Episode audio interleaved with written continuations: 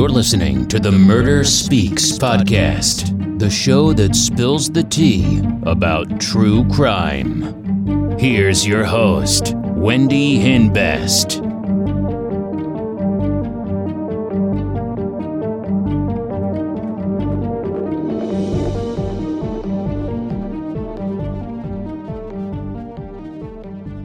Hey, welcome back to Murder Speaks. I hope everyone's having a great week and staying safe.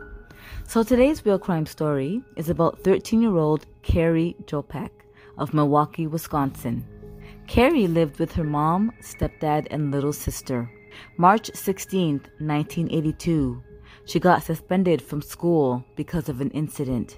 She ended up walking home from school by herself. But on her way home, she stopped at a party at her best friend Robin's house. She attended the party, but she never made it home. They started looking for her. The next day, she was reported missing.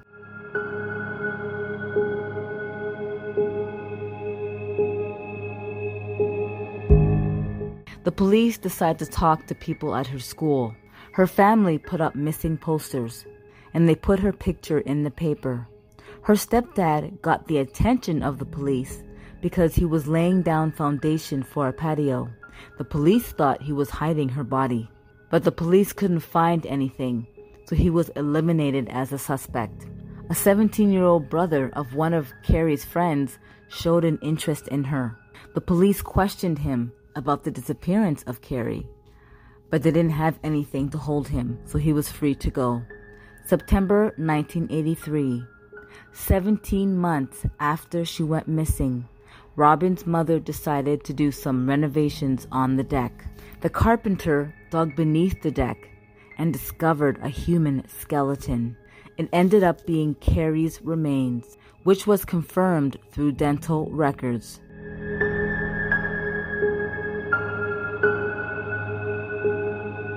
The house belonged to her best friend Robin and her older brother John Matt, who was also at the party.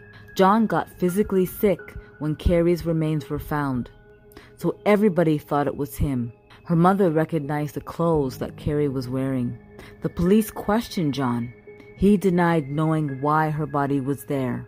Autopsy results confirmed the cause of death was a broken neck. John became the prime suspect. Jose Ferreira lived in the neighborhood, and he was at the party Carrie attended. The police questioned him but there wasn't enough evidence to hold him. Apparently, somebody saw Jose kneeling down near the site where Carrie's remains were found, and he was crying and apologizing to Carrie. 33 years later, 54 year old Jose Ferreira confessed to three different people to killing Carrie Jopek. October 11th, 2015. Jose called his wife and told her how he killed Carrie. He also called a crisis hotline and told them how he killed her and what he did to her after. Then he called a Milwaukee news station, WISN 12, and told them the same thing. Apparently, at the party, he was drinking and offered Carrie a joint. They were going to go downstairs, and she agreed, but changed her mind. According to Jose, she said, I don't know if this is a good idea. And Jose said, You are going downstairs. And he pushed her, and she fell down the stairs. While she was unconscious, he touched her breast.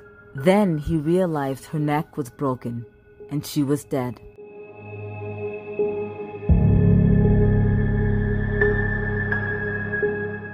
Apparently, he took her body through an exterior door to some space under the rear porch. During the party, he dug a two foot deep hole and buried her body there. Jose Ferreira got a plea deal and was sentenced to seven years in prison. Assistant District Attorney Carl Hayes said Jose had been suffering from mental illnesses. His wife was in the process of filing for divorce and his attorney believed Jose was trying to use the publicity of confessing to get her attention, and maybe she would stay with him. That definitely sounds like somebody who has mental illness. Why on earth would he think that confessing to killing somebody a young girl, and burying her body under somebody else's porch would make his wife want to stay with him. That's definitely proof that he had mental illness. That would actually have the opposite effect. Any woman would run, and I can't believe he only got seven years. Thank you so much for joining me on this week's Real Crime Story. If you liked it, please share it. Sharing is caring. And if you are a true crime addict like me, check out my store, krystalkiss.com. That's crystal with a K for some murder merch. Start killing it with Krystal Kiss murder merch. Free shipping on all orders. And you can use discount code MURDER15, that's MURDER15, and save 15% off your entire order. Check out my YouTube channel, Krystal Kiss, for more real crime stories. Check out my other YouTube channel, Wendy Boo, where I like to play games like Among Us and Roblox. And check out my brand new YouTube channel, Puppy Planet, for a vlog of all of our puppies. Thank you so much for listening. Join me again on Murder Speaks. Bye.